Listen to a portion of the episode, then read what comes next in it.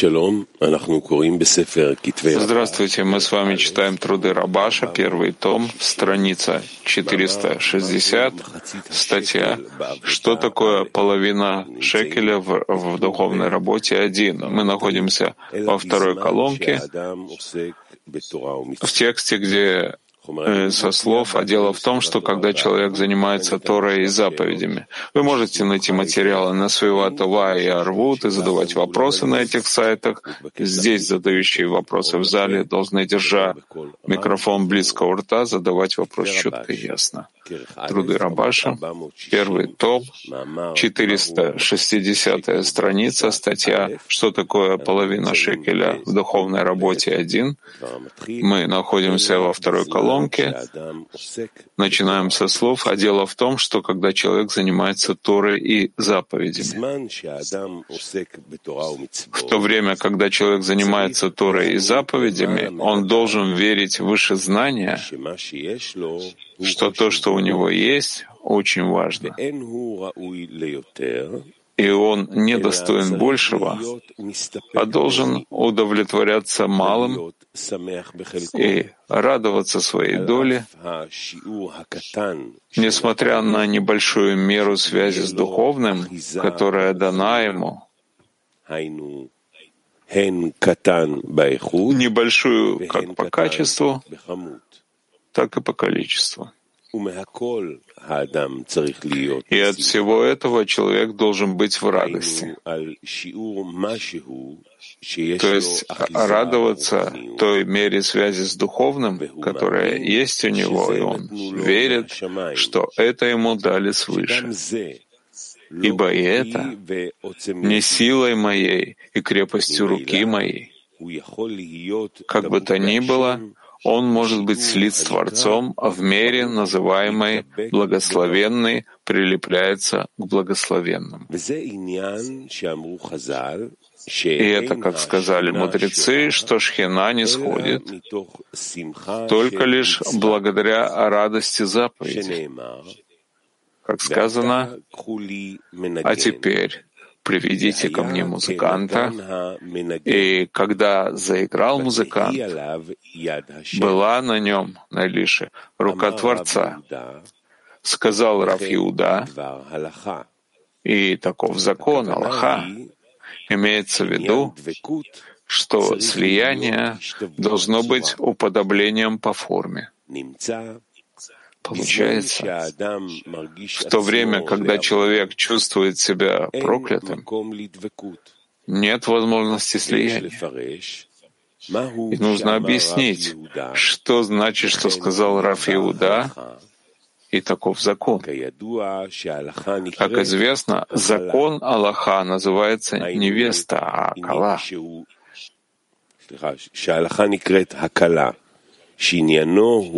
Ведь он определяет прием малхут небес. То есть прием малхут небес, происходящий выше знания, называется радостью заповеди. И есть большая ступень, называемая присутствием Шхины. И все это проявляется в радости. Иначе у нас получится, как сказано выше, что именно благословенный прилепляется к благословенному. Тогда как, если он чувствует себя проклятым, он не может прилепиться к благословенному. И в таком состоянии он естественным образом остается лишенным жизни. Из сказанного получается, что когда мы говорим «Благословен ты, Творец, слышащий молитву», это означает, что мы воздаем Творцу благодарение за то, что Он слышит молитву. Однако в тот момент, когда человек пребывает в недостатке хисароне, а иначе у него нет места для молитвы, в таком случае сейчас он находится в свойстве проклятого. И как же у него может быть слияние с Творцом во время молитвы? А кроме того, если он в недостатке, за, за, за что же тогда он воздает ему благодарение? А ответ на это, что от того, что мы верим, что он слышит молитву, у нас уже есть радость, поскольку нет сомнения, что он спасет нас. Получается, что над молитвой, когда в то время, когда есть у него уверенность, следует работать выше знания, чтобы Творец помог ему. Тогда у него уже есть радость, и он тут же уже может удостоиться слияния. Ведь уверенность сама по себе уже дает ему совершенство. И он уже называется благословенным, а благословенный прилепляется к благословенному, как мы уже сказали. Однако именно в то время, когда человек просит у Творца, чтобы он приблизил его к себе, появляется злое начало и дает ему понять, что Творец не слышит его молитву и не дает ему верить Творца, что он поможет ему. И она приводит ему много доказательств и говорит: «Оглянись назад, и ты увидишь, сколько раз ты уже возносил молитвы и думал, что Творец помогает тебе, а после этого снова оставался гол, как сокол». И это повторяется с тобой всякий раз. И каждый раз ты говоришь: «Сейчас уже точно Творец слышит меня, и я уже буду постоянно в соединении с духовностью». И скажи сам, что бывало потом. Ты снова опускался до самого низа и снова входил в любовь к себе в еще большей степени, чем был до того, как молился. А потому, откуда ты сейчас берешь большую уверенность, что сейчас Творец слышит тебя? И ты уже возносишь великое благодарение Творцу и говоришь: «Благословен ты, Творец, слышащий молитву». А что человек может ответить телу, в то время, когда оно приводит ему доказательства из прошлого, что его молитва не принималась? И на каком основании человек хочет сказать ему, что это неверно? А я верю выше знания, ибо сейчас я уверен, что Творец в самом деле ответит мне на мою молитву. И ответ, что так как весь фундамент основывается на вере выше знания, и человек должен исполнять эту заповедь,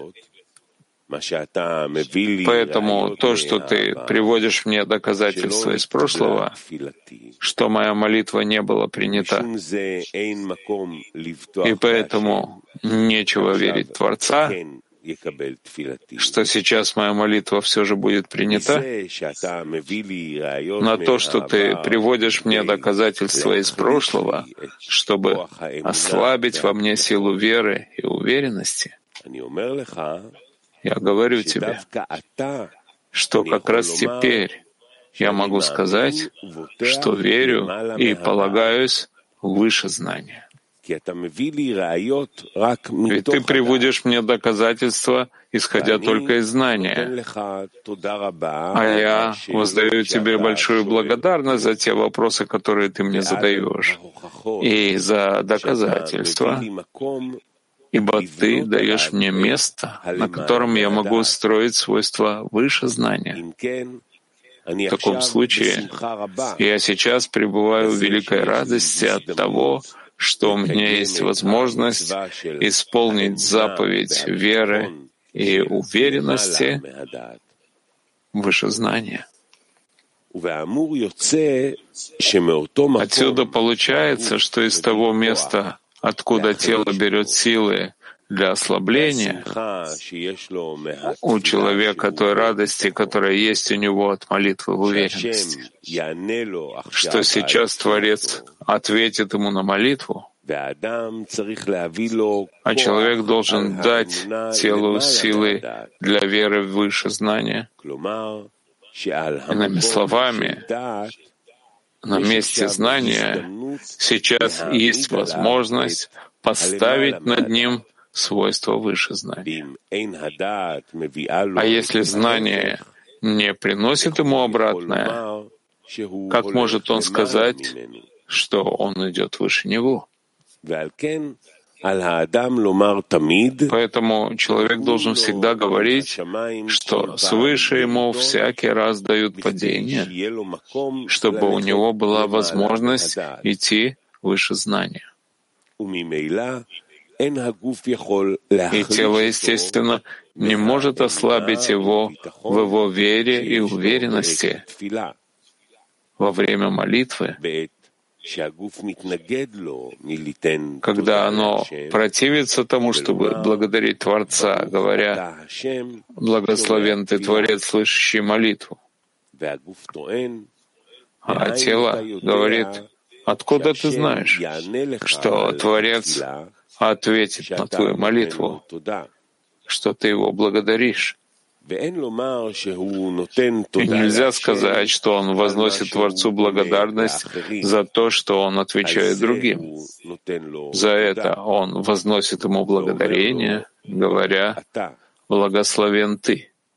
И обычно человек говорит о том, чего достиг он сам, а не то, что он благодарит за других. И вообще, что человек знает о том, что на сердце у его товарища. Но человек возносит благодарение Творцу за себя. И телу он тоже говорит: «Большое спасибо за то, что ты приходишь ко мне со справедливыми аргументами. И теперь у меня есть возможность работать выше знания», как сказано выше. И это называется правая линия совершенства. И это главное в пути, которым должен идти человек. Ведь отсюда человек черпает жизнь, что тогда он находится на уровне благословенной. И это называется «благословенный прилепляется к благословенному».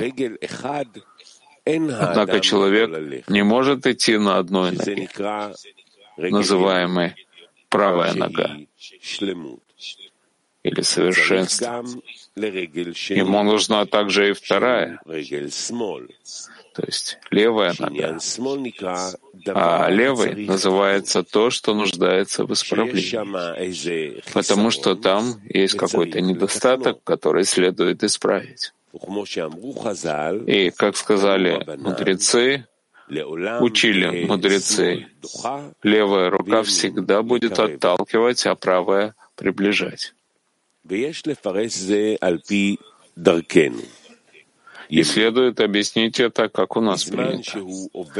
Правая, в то время, когда он работает в правой линии, правая приближает, то есть приближает его к святости, ибо он смотрит и видит, насколько он приближен к духовному, и за каждую меру, когда он видит, что хоть немного приблизился к святости, он уже радуется и воздает за это благодарение Творцу. И он не смотрит на негатив. Левая отталкивает, в то время, когда он идет на левой ноге, он смотрит только на отталкивание. То есть, насколько он отвергнут и отдален от святости, как по количеству, так и по качеству. Другими словами, это два абсолютно, можно сказать, диаметрально противоположных друг другу пути. И поэтому правая называется Хэсед, милость. Ведь известно, что правая линия Хэсед. И кроме того, она называется день. Как сказано, днем явит Творец милость свою.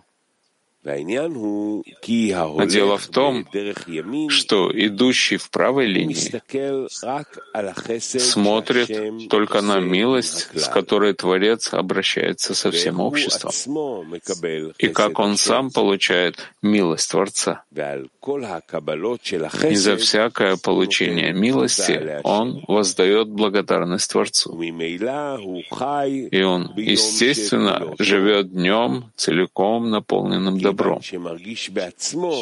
Ведь он сам чувствует милость, совершаемую с ним Творцом.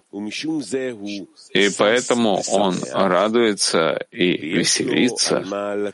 У него есть за что воздать благодарение Творцу. Однако в то время, когда он хочет идти также и левой ногой, а про левую мы учили, что левая отталкивает, то есть в то время, когда он собирается проверить свои действия, нужно ли что-то исправить, это время для того, чтобы видеть только отталкивание.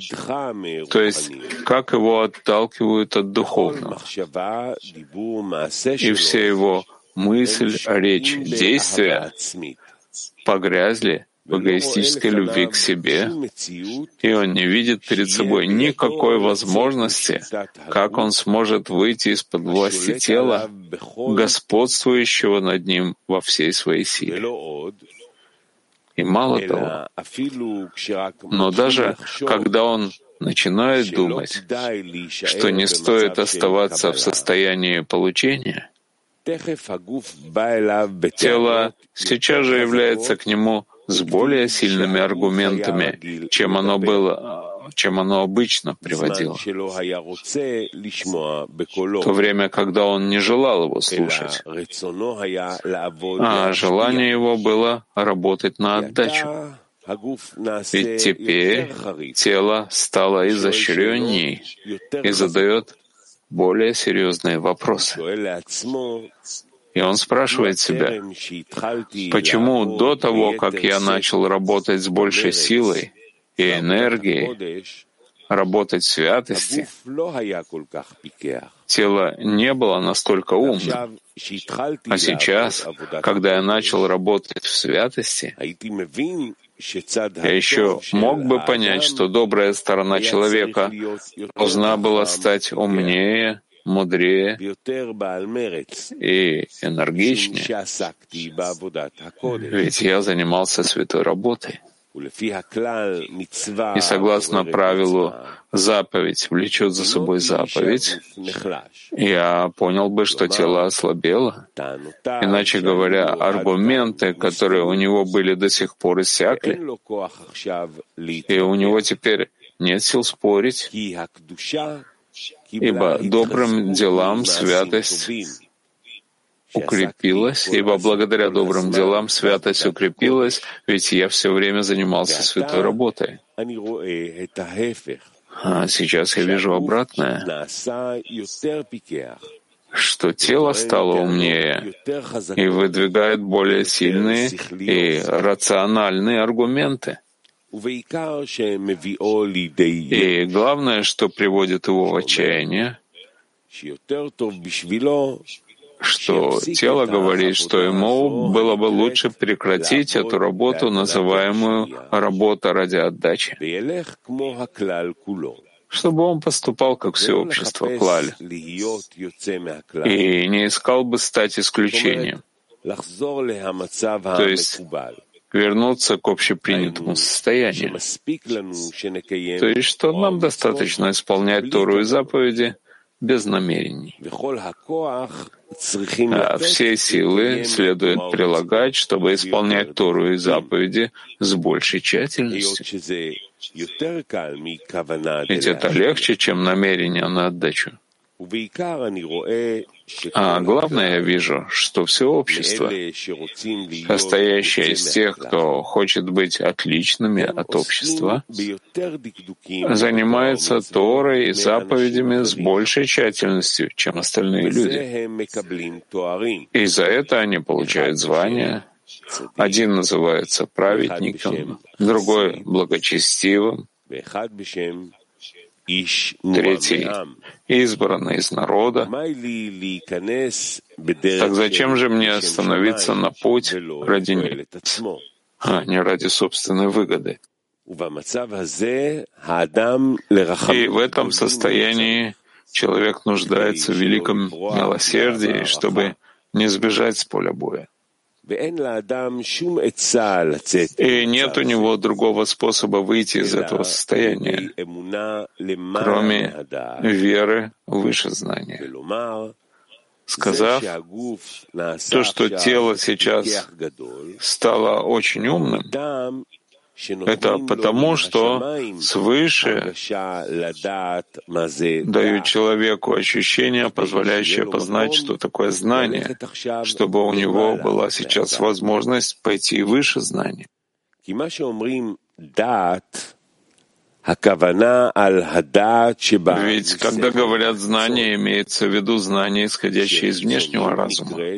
А внешним называется изначальное желание получать, в котором нет элемента отдачи. А внутренним знанием называется знание, облачающееся во внутренние килим. И это свойство бины, свойством которое изначально является отдача. И нет в ней ничего от получения. И поэтому внешний разум не понимает, что может существовать желание отдавать. Поэтому в тот момент, когда человек пробуждается, чтобы сделать что-то ради отдачи, он сразу же просыпается и восстает против него, подобно хорошо обученному воину, и с великим искусством начинает побеждать человека. И не надо спрашивать, что, дескать, Писание говорит, что злое начало называется «царь старый и глупый». Как же мы говорим, что оно умное? И на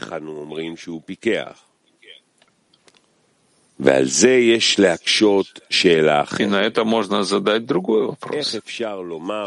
Как можно сказать об ангеле, являющемся духовным созданием, что он глуп? Как написано в Зоар, об изречении. Ибо ангелом своим он заповедует о тебе, охранять тебя на всех путях твоих. И Зоар объясняет ангелам, то есть двум ангелам, доброму началу и злому началу. А если злое начало называется ангелом, как же оно может быть глупым? Но следует объяснить, что ангел называется по имени действия, как написано, «И сказал ему ангел Творца, для чего тебе спрашивать о моем имени, ведь оно сокровенно». Что означает, что имя ангела меняется в зависимости от задачи, когда он посылается для совершения какого-либо действия. Выходит, что имя его определяется по этому действию. И потому можно сказать, что злое начало называется глупым, обозначая, что оно старается, чтобы человек сделал глупость. А превратить человека в глупца — это оно делает с большим умом. Поэтому, когда человек начинает идти в преодолении, не желая его слушать, оно должно продемонстрировать человеку с еще большим умом, что оно право.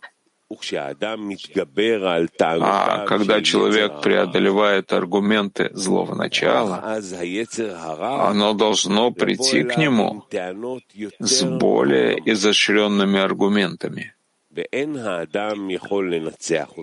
И человек может победить его только лишь верой выше знания, сказав, что у знания нет никакой ценности, и он идет выше знания. Однако, если человек преодолевает внешнее знание, которое приводит справедливые аргументы, он выигрывает, ведь его вера всякий раз вырастает на большую ступень относительно той, которая была у него до прихода злого начала с его рассуждениями, что не стоит выходить из эгоистической любви по той причине, что всякий раз, когда знание злого начала растет, если он хочет оставаться в святости, у него нет другого выхода, кроме как притянуть на себя большее свойство веры. Иными словами, получается, что всякий раз он нуждается в Творце, чтобы он помог ему спастись от его собственного зла. То есть человек должен молиться не о том, чтобы чужие мысли умерли, а о том, чтобы они вернулись к ответу.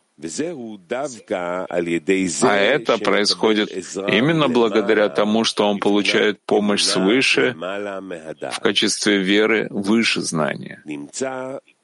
Получается, что он не просит у Творца, чтобы эти мысли умерли, чтобы ему не нужно было их преодолевать, а он удовлетворится той верой в Творца, которая есть у него, то есть той верой, что у него, что есть у него до прихода злого начала с его справедливыми аргументами, которые нельзя разбить без помощи Творца, когда он получает силы идти выше знания. Иное дело с тем, кто не идет путем истины, у кого вся работа будет строиться на основе разума и сердца. Он просит у Творца, чтобы он забрал у него эти мысли, чтобы они не мешали ему в его работе. Получается, что он остается на своем уровне, и у него нет возможности продвигаться, поскольку у него нет необходимости продвигаться, а он желает постоянно оставаться в теперешнем состоянии. И только этого он и ожидает, и нет у него потребности в больших вещах. Хотя он и хочет более высоких ступеней, чем у остальных людей. То есть, если он Талмит-Хахам, мудрец, и сам знает, что есть люди, которые ему в подметке не годятся, он, конечно, хочет и в работе быть избранным из народа, и потому желает подняться на более высокую ступень, чем та, на которой он чувствует себя в нынешнем состоянии. Но все это только как излишество, а не как необходимость. А тот, кто молится об излишествах, эта молитва не может быть из глубины сердца. Ведь он и сам знает, что его ситуация не такая уж плохая. И это потому, что он видит людей, которые хуже него. Но ему нужны только излишества. А согласно правилу, нет света без кли, где кли означает потребность и недостаток хисарона. И ему нужно наполнить этот хисарон. Тогда как излишество в духовном еще не называется хисароном. И по этой причине человек остается в своем состоянии, и у него нет никакой возможности выйти из него. Однако человек, который хочет идти путем истины и желает работать в свойстве разума и сердца, в то время, когда тело является к нему и начинает нападать на него, почему он хочет уйти от того, что принято в мире, где все занимаются отдачей ради получения, а всякий раз после того, как он преодолевает его, оно является с более сильными аргументами. И в этой ситуации он не просит Творца, чтобы он убрал от него эти аргументы, а он просит Творца, чтобы на все эти аргументы, приводимые злодеем, он вернулся к ответу. То есть, чтобы Творец дал ему силы идти выше знания. Получается, что то, что он просит у Творца, чтобы он дал ему большую силу, это не для излишеств, а просто потому, что он хочет быть верующим в Творца иудеем. А тело приносит ему мысли, злословящие о пути Творца и обо всем, что относится к святости. То есть, что бы он ни захотел сделать ради отдачи,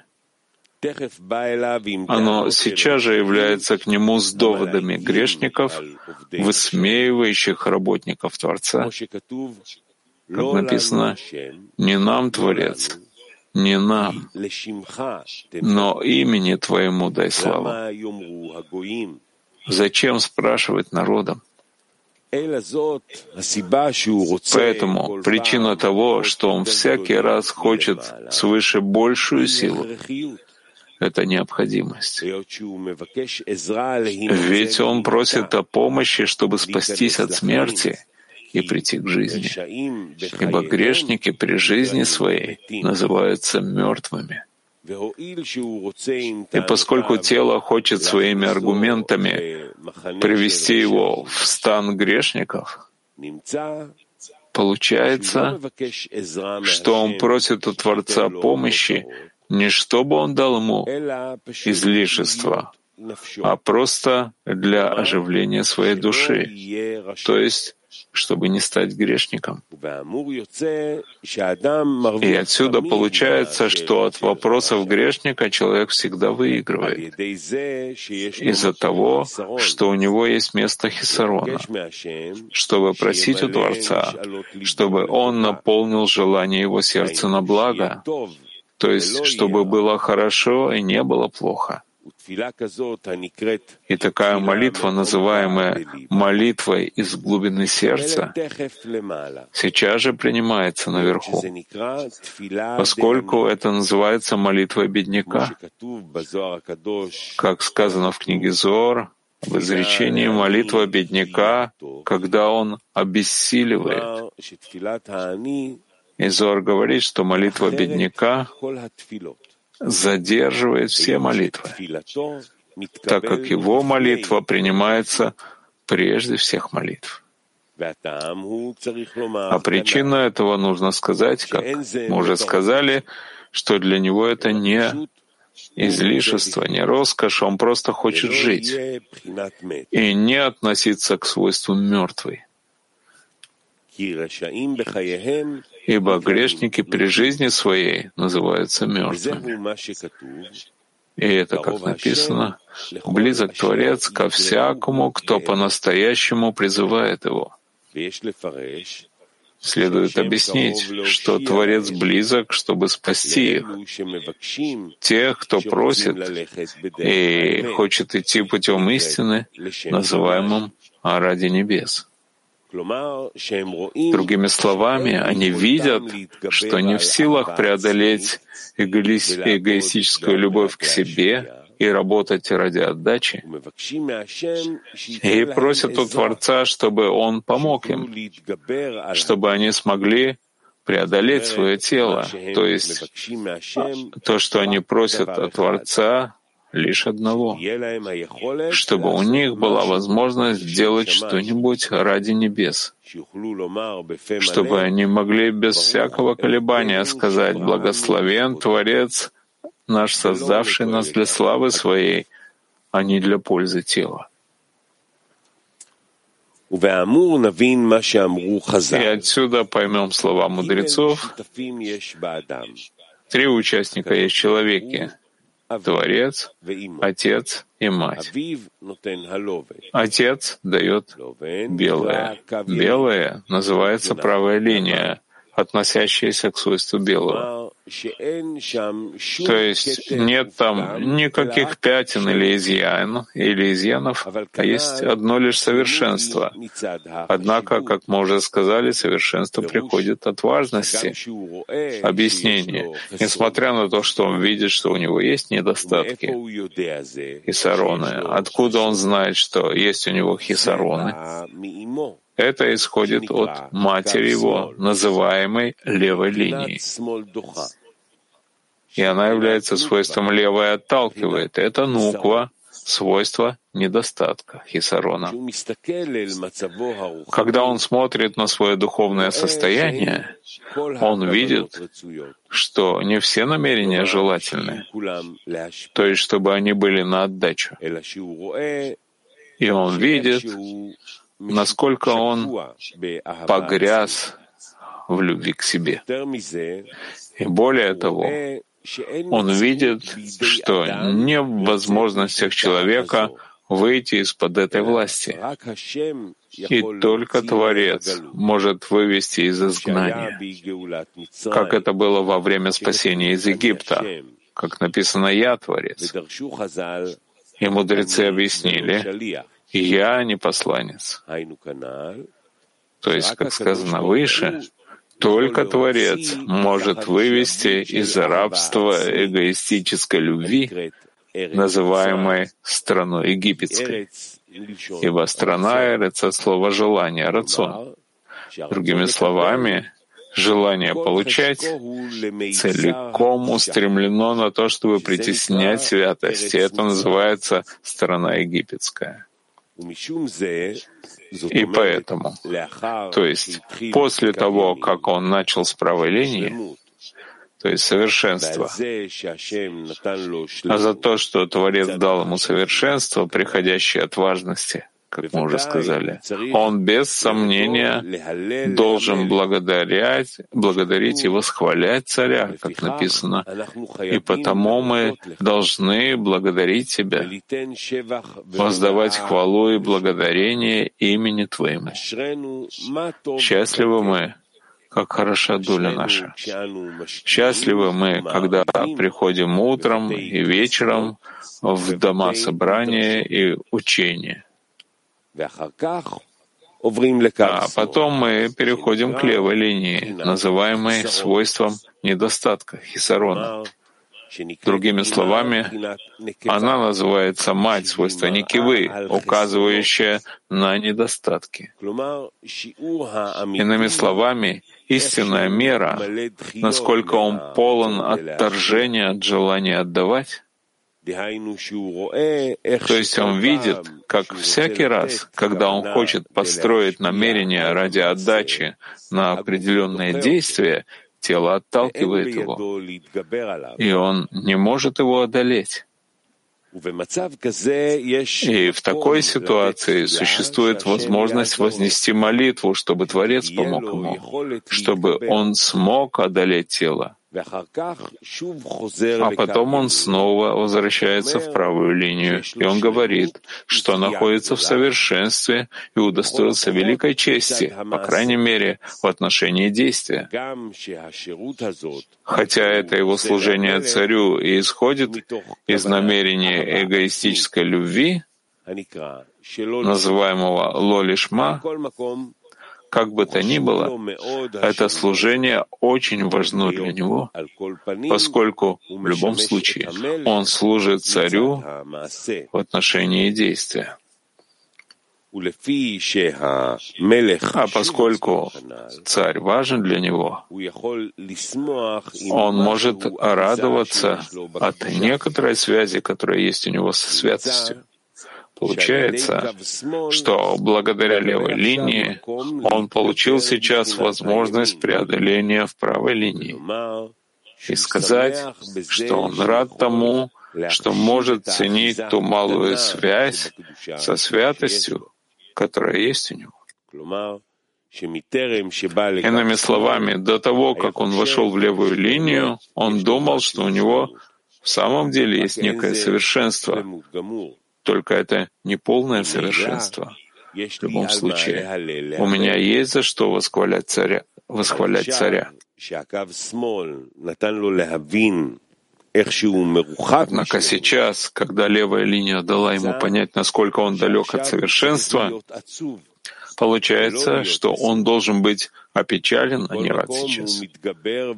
Он все же преодолевает это и говорит: поскольку царь для меня очень важен, даже то, что у меня есть небольшая связь с духовностью, для меня это важно. Из сказанного получается, что левая линия всегда заставляет его обратить большее внимание на величие и важность Творца, иначе ему не за что восхвалять царя. Ведь у него нет ничего важного в духовном, за что ему следовало бы воздавать благодарение. И поэтому правая линия приводит его к тому, что левая линия становится у него всякий раз все больше. А левая приводит к тому, что правая должна вырасти. И таким образом его линии растут. А когда они достигают определенного уровня, такого, что становится ясно, что эти две линии противостоят друг другу, тогда Творец дает ему душу. И тогда он выходит из изгнания, и это называется «пришедшему очиститься помогают». Как сказано в книге Зоар, что ему дают душу, и это и есть та помощь, которую он получает от Творца. До сих пор сегодня.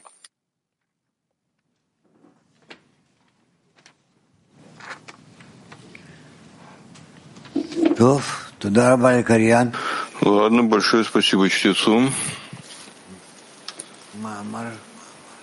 Статья очень красивая.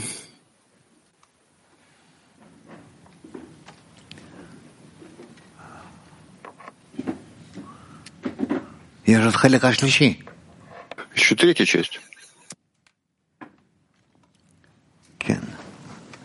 Беседа. Ладно, хорошо.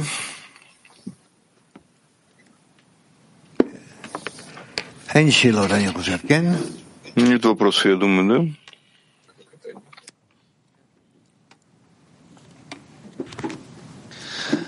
да? Рав, статья на самом деле переполнена чувствами, радостью, уверенностью, трепетом, действиями с чувствами. Если происходит так, нужно поступать так. Я не уверен, что я правильно считываю сердцем все эти вещи. Как мне под... соединиться с каждым мгновением, которое он описывает? Я не уверен, что есть у меня правильный правильный ответ сердца на это. Повторяет несколько раз дома при разных возможностях, читай еще, еще, и увидишь. Статья сама несложная. А, просто нужно соединиться с ним. Так именно, именно это мы и сделали. Вчера читали в десятке, и вчера на уроке мы читали тоже. И на самом деле, каждый раз, когда читаем, каждый раз слышится что-то другое в статье, что-то новое. Каждое слово там пробуждает другие чувства, как мелодия внутри. Да. Как же знать, что э, во мне играет правильная мелодия? Что ты связан с Рабашем, который написал это, и с Творцом, и с группой. И ты хочешь благодаря всем... Э, всему тому, что ты читаешь, соединиться с своей внутренней системой. Ты молишься, это молитва на самом деле. И ждешь, что это случится. Как я нахожу связь с группой, если это такие внутренние очень чувства во мне? Мне трудно. Где здесь группа? Группа там внутри просто. В центре статьи. Потому что ты не можешь соединиться правильно с высшей силой, если только ты не соединяешься до этого с группой. А если это так приходит и уходит, я их немного чувствую, я правильно чувствую в статье, а затем через в другом абзаце я потерялся и снова возвращается. Да, это совсем происходит. Это правильная форма чтения? Да, да, да. Вакаша. Прошу. Гилад. Да, Гилад. Я тоже впечатлен от статьи слов. Рабаш каждый раз добавляет еще какой-то слой, еще что-то. И здесь что-то интересное. Нечего говорить, что он говорит, благода... дает благодарность Творцу за то, что благодарит за других, и за этого воздает благодарность. Обычно человек благодарит за то, что он сам постигает, а не за то, что благодарит других. Это интересно. Прежде всего, понятно то, что он говорит. Ты не знаешь, чего постиг или не постиг товарищ. Ты не можешь благодарить за это. Но в любом случае мы смотрим и благословляем за других. Когда мы работаем в десятке, скажем, видим, что товарищ находится во впечатлении, на подъеме, мы прилепляемся к нему и рады с ним. Это его тоже радует. Так есть за что благодарить за других. Почему он э, акцентирует именно на этом? То есть почему человек может давать благодарность Творцу, если он чувствует, что Творец помогает другим? Нет, он говорит, что это не считается благодарностью. Если я правильно понял, пускай чтец прочитает, если это возможно. четыреста шестьдесят первая страница, вторая колонка, и нечего говорить, что он благодарит. Короткий отрывок. четыреста шестьдесят первая вторая колонка внизу. Итак,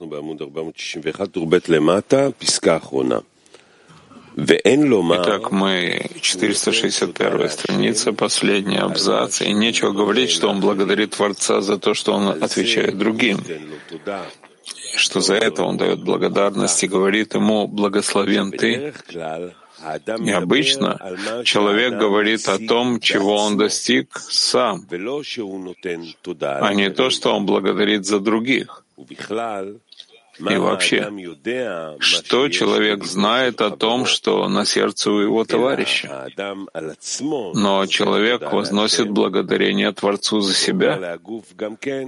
И телу он тоже говорит, «Большое, большое спасибо за то, что ты приходишь ко мне со справедливыми аргументами, ведь теперь у меня есть возможность работать выше знания». И это называется правая линия совершенства. И это главное в пути, которым должен идти человек. Ведь отсюда человек черпает жизнь. что тогда он находится на уровне благословенной, и это называется благословенный прилепляется к благословенному. Да. Так акцент, который он ставит здесь, понять, понятен, потому что только ты сам достигаешь благословения и даже можешь благодарить за то, что получил лево эти высшие знания, потому что только это совершенство. Но почему, когда ты это видишь на других, это не благословение? Почему это не считается правильно? Потому что это не ты, ты не чувствуешь, что находишься в этом. Верно, но вся наша работа в десятке. Еще раз, я привожу пример. Когда ты видишь, что товарищ воспламенен, сам ты неизвестно где. Ты видишь, что Творец сейчас на подъеме, придает дух группе, что-то готовит для группы. Ты прилепляешься к нему и говоришь, это тебя поднимает наверх. Да. Всех, не только тебя. Почему это не считается правой? А только что ты сам постигаешь. Да, это называется правое, то, что ты постигаешь. Почему нет? Что он говорит? Что нельзя сказать, что он возносит Творцу благодарение за то, что он отвечает другим. Да. Ну, поэтому я и спрашиваю, вот и все. Ну, что вы думаете? Кен. Да. Я думаю, что если человек может подняться с помощью того, что он видит в товарищах, и он поднимается, и тогда он может благословля... благословлять Творца. Да. Но понятие благословения, когда он чувствует это в сердце, когда он пришел сам или с помощью воздействия товарищей на него, как он умеет пользоваться товарищами, чтобы подниматься самому. Но благодарение он чувствует в сердце за то, что чувствует. Кто тоже так думает? Кен. Да.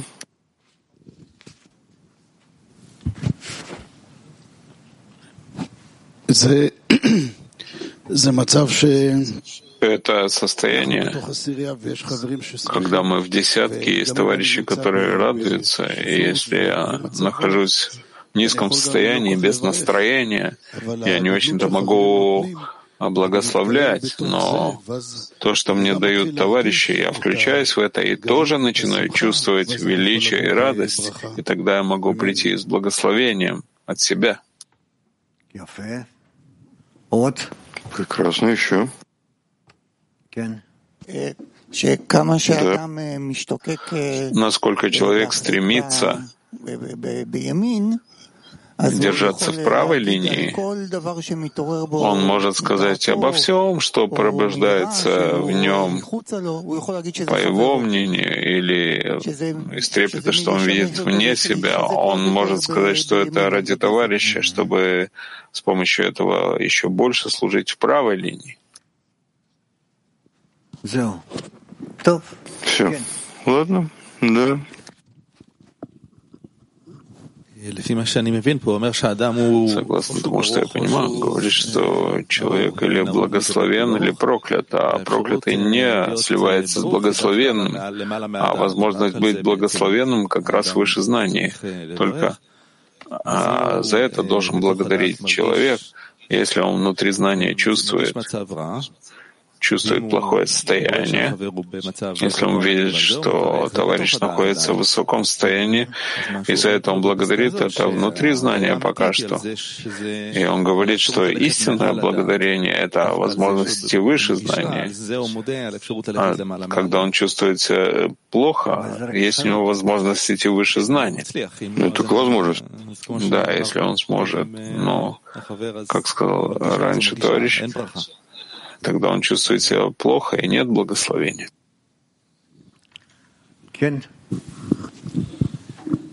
Да. Это именно возможность задать этот вопрос, потому что спрашивают из Африки. То есть это ответ, по, по сути, но что означает, что находиться в небольшой связи с духовным, и как преодолеть эту небольшую связь, чтобы быть в полной связи и, и слиянии с духовным. И я уточняю вопрос из Африки. Что означает в статье быть в небольшой связи с духовным и преодолеть эту небольшую связь и быть в полном слиянии с духовным? Через то, что я так поднимаюсь в виде товарища. Что товарищ делает усилия и приходит к слиянию с Творцом, а я, благодаря его примеру, тоже прилепляюсь к этому и делаю, как он. Хорошо? Да. То, что вы говорите, это то, что я могу получить от него пример, но в статье я не могу сказать спасибо за то, что он получил, согласно статье. То есть я могу получить пример от товарища, согласно тому, что видится мне. Да, и делать то же самое, тогда благодарить. Но я благодарю, благодарю за себя, а не за товарища. Да, а нет, конечно, за товарища тоже, потому что благодаря товарищу ты вышел из состояния. Но это возвращается к вопросу Гелада, что обычно, я читаю отсюда, обычно человек говорит о том, что человек сам постигает, а не то, что он благодарит за других. Не благодарит за других. Дает благодарность за то, что подействовал на него, и может выйти тоже. Ладно. Да. Обычно, когда человек находится в падении, и он видит пример, что товарищ на подъеме, это еще больше отталкивает его. Так, может быть, здесь есть еще понятие молитвы к Творцу, чтобы он стал как, как этот товарищ. И тогда это изменяет состояние. Он не может напрямую слиться, потому что это отталкивает его от товарища. Вот пан. Когда человек находится в падении, он видит, что товарищи его на подъеме, это еще больше его отталкивает, и тогда есть молитва к Творцу, чтобы стать как они. Да. И тогда это изменяет ситуацию, он не может быть напрямую связан с товарищами. Пусть пытается. Спасибо. Да. Мы в нашей работе все время должны приходить к молитве, молиться за товарища, молиться, при этом мы видим состояние товарища, которое находится в разных состояниях, там, падений, невозможность дать какое-то впечатление, включиться в это, но мы можем войти тогда в состояние молитвы. Теперь молитва, если человек молится за себя, какая молитва должна быть правильной? Что является правильной молитвой? Если я хочу, я хочу молиться за себя в моем состоянии, какой подход должен быть правильный? И, и вообще, это правильно ли молитва за себя? Что-то в этом роде. Прежде всего, спасибо за то, что Творец пробуждает тебя. Что есть пробуждает тебя. И тогда что ты хочешь от этого состояния? Так, это будет правильным подходом, да? Да. О, Кен. Да. Рав, есть мацав? Рав, есть состояние, как бы противоположно этому. Когда если я вижу, что товарищи настолько вы, высоки, это понятно, что они в слиянии с Творцом. Есть у меня благодарность, что я рядом с ними, и тогда я могу перейти в левую и просить для них, чтобы они находились в слиянии, даже если я вижу, что вправо я нахожусь в знании, и я могу перейти в левую выше знания. Есть такое состояние? Я не думаю, что на это способен. Нет. Это как будто я прошу за себя, но через них. Через них. Ну-ну. Да.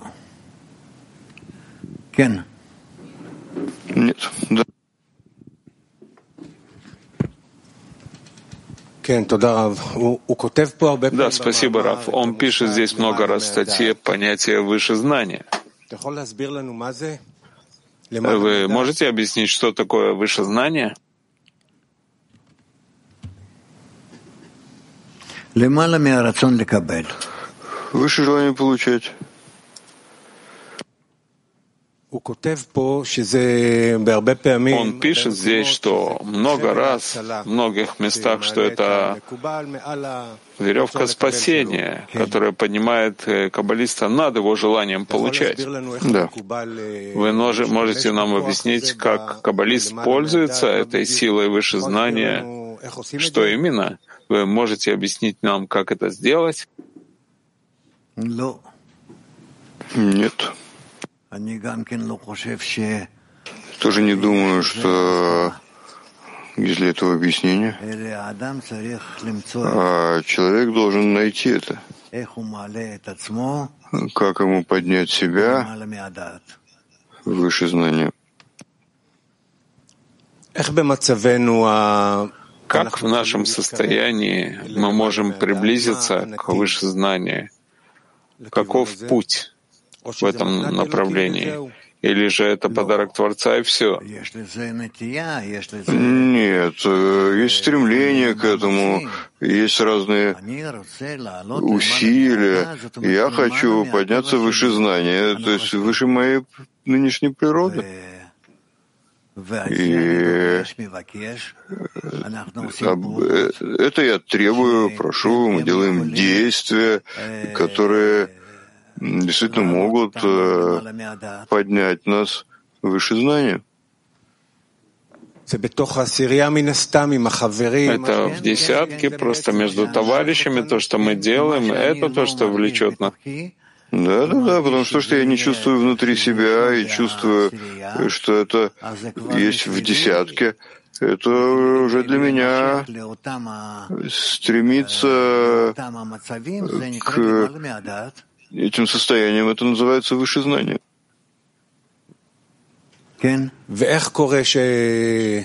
Да. А как происходит, что человек получает это? И с помощью усилий, когда он все время хочет поднять, поднять себя все больше и больше, постепенно это действует на него, и он получает. Спасибо.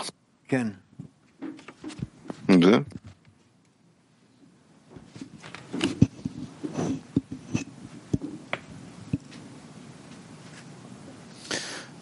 Может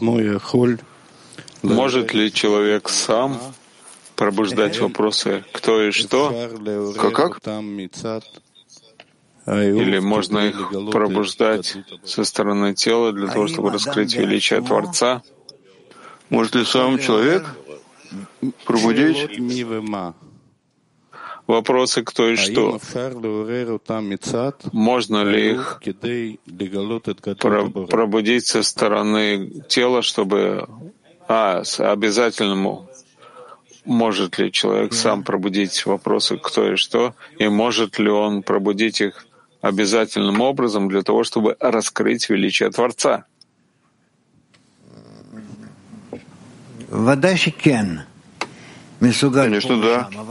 Способен тут и там, но это все-таки его вопросы. Это не настоящие вопросы.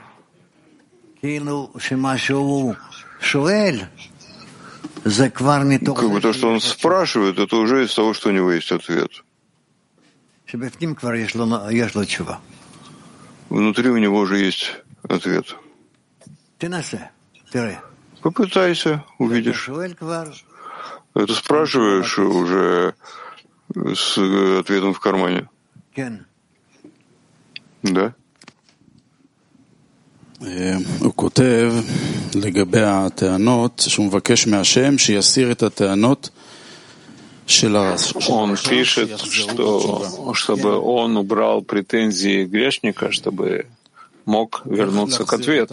בתשובה. Как вернуть мысли к ответу? Что это значит?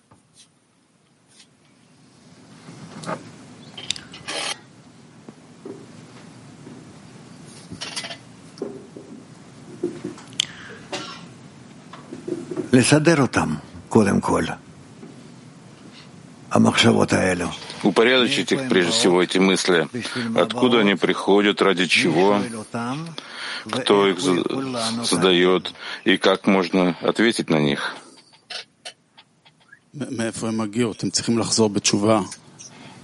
Откуда они приходят, они должны вернуться Откуда к ответу. Они приходят, нужно вернуться к ответу. Все наши вопросы приходят с более высокой ступени, чем мы находимся. С их помощью мы можем подняться. И он продолжает писать также, что он просит у Творца, чтобы мысли не умерли, а вернулись к ответу. Что имеется в виду? Он не хочет, чтобы они исчезли. Он хочет, чтобы они получили правильный ответ, и с ее помощью он бы поднялся. Я в течение дня нахожусь в таких мыслях, когда я не хочу, чтобы они были. И тогда я вспоминаю, что они должны вернуться к ответу. То есть должны пройти через меня как-то, и они не прекращаются.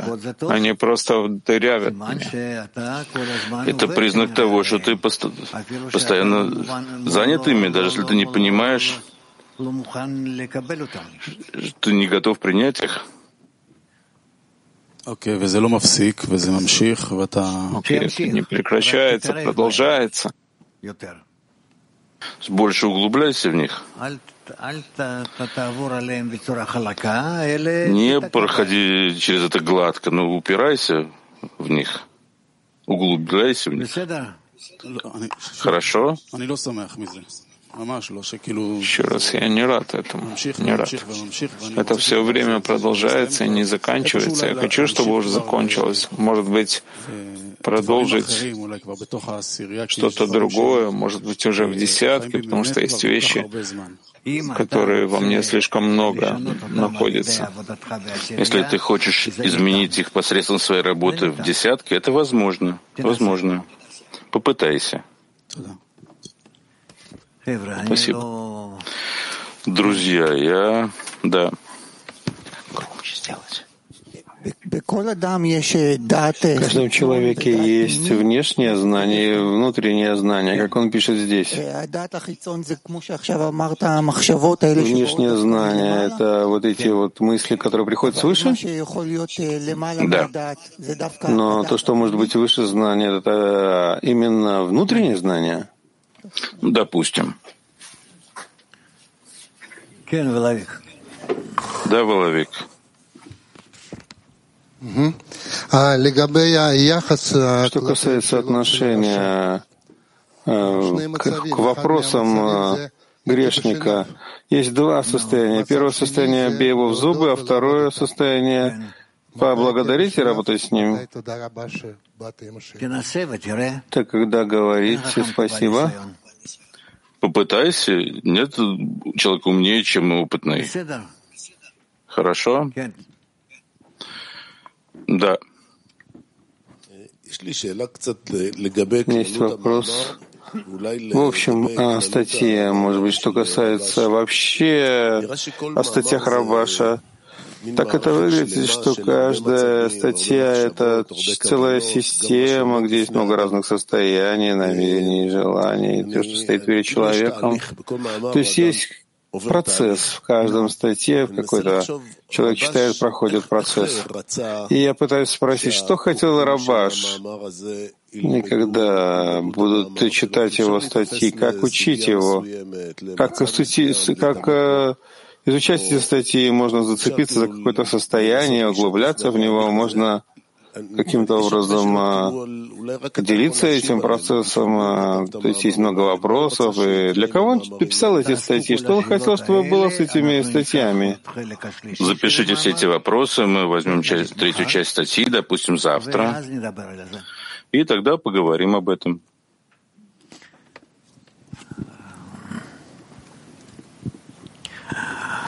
О-о-о! Камасилот! Ого, сколько вопросов.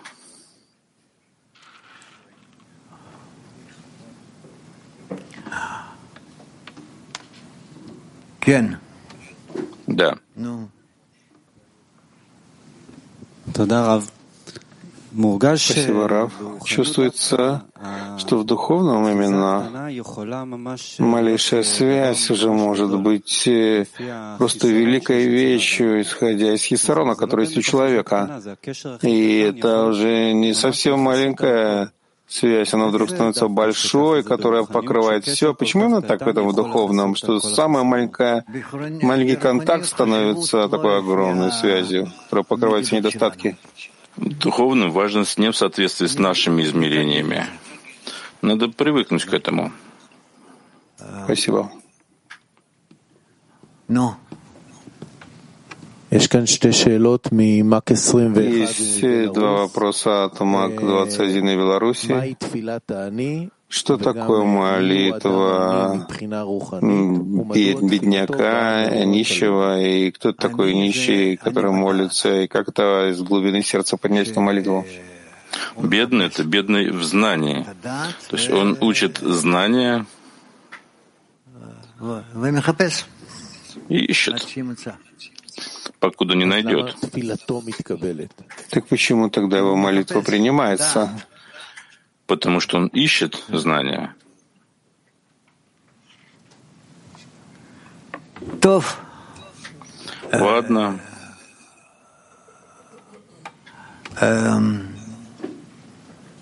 Мата. Что ты? О, мы уже прошли, что у нас там еще есть? Учень десяти сферот, и также спереди и сзади ты объемлешь меня, окружаешь меня. Да, там десять сферот.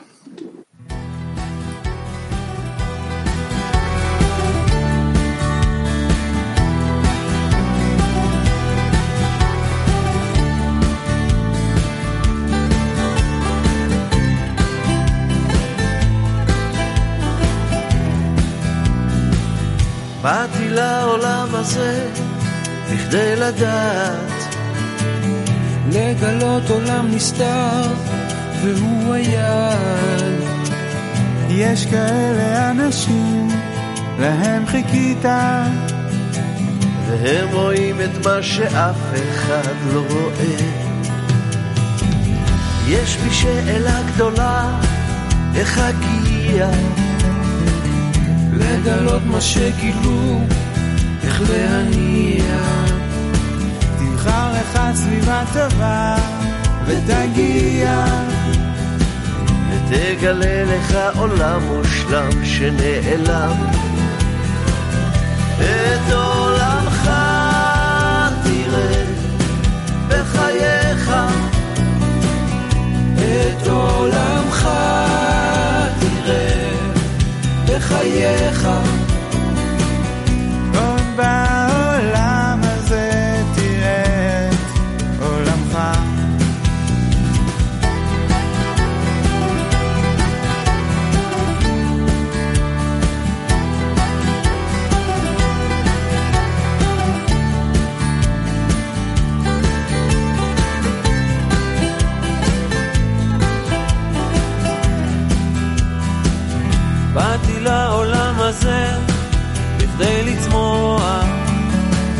להשתנות ולגלות ולא לברוח מהגילוי שמחכה איתי לשמוח דרך חברים עוד תגלה נפלאות את עולמך תראה בחייך את עולמך תראה בחייך עוד בעולם הזה תראה עולמך את עולמך תראה בחייך את עולמך תראה בחייך עוד בעולם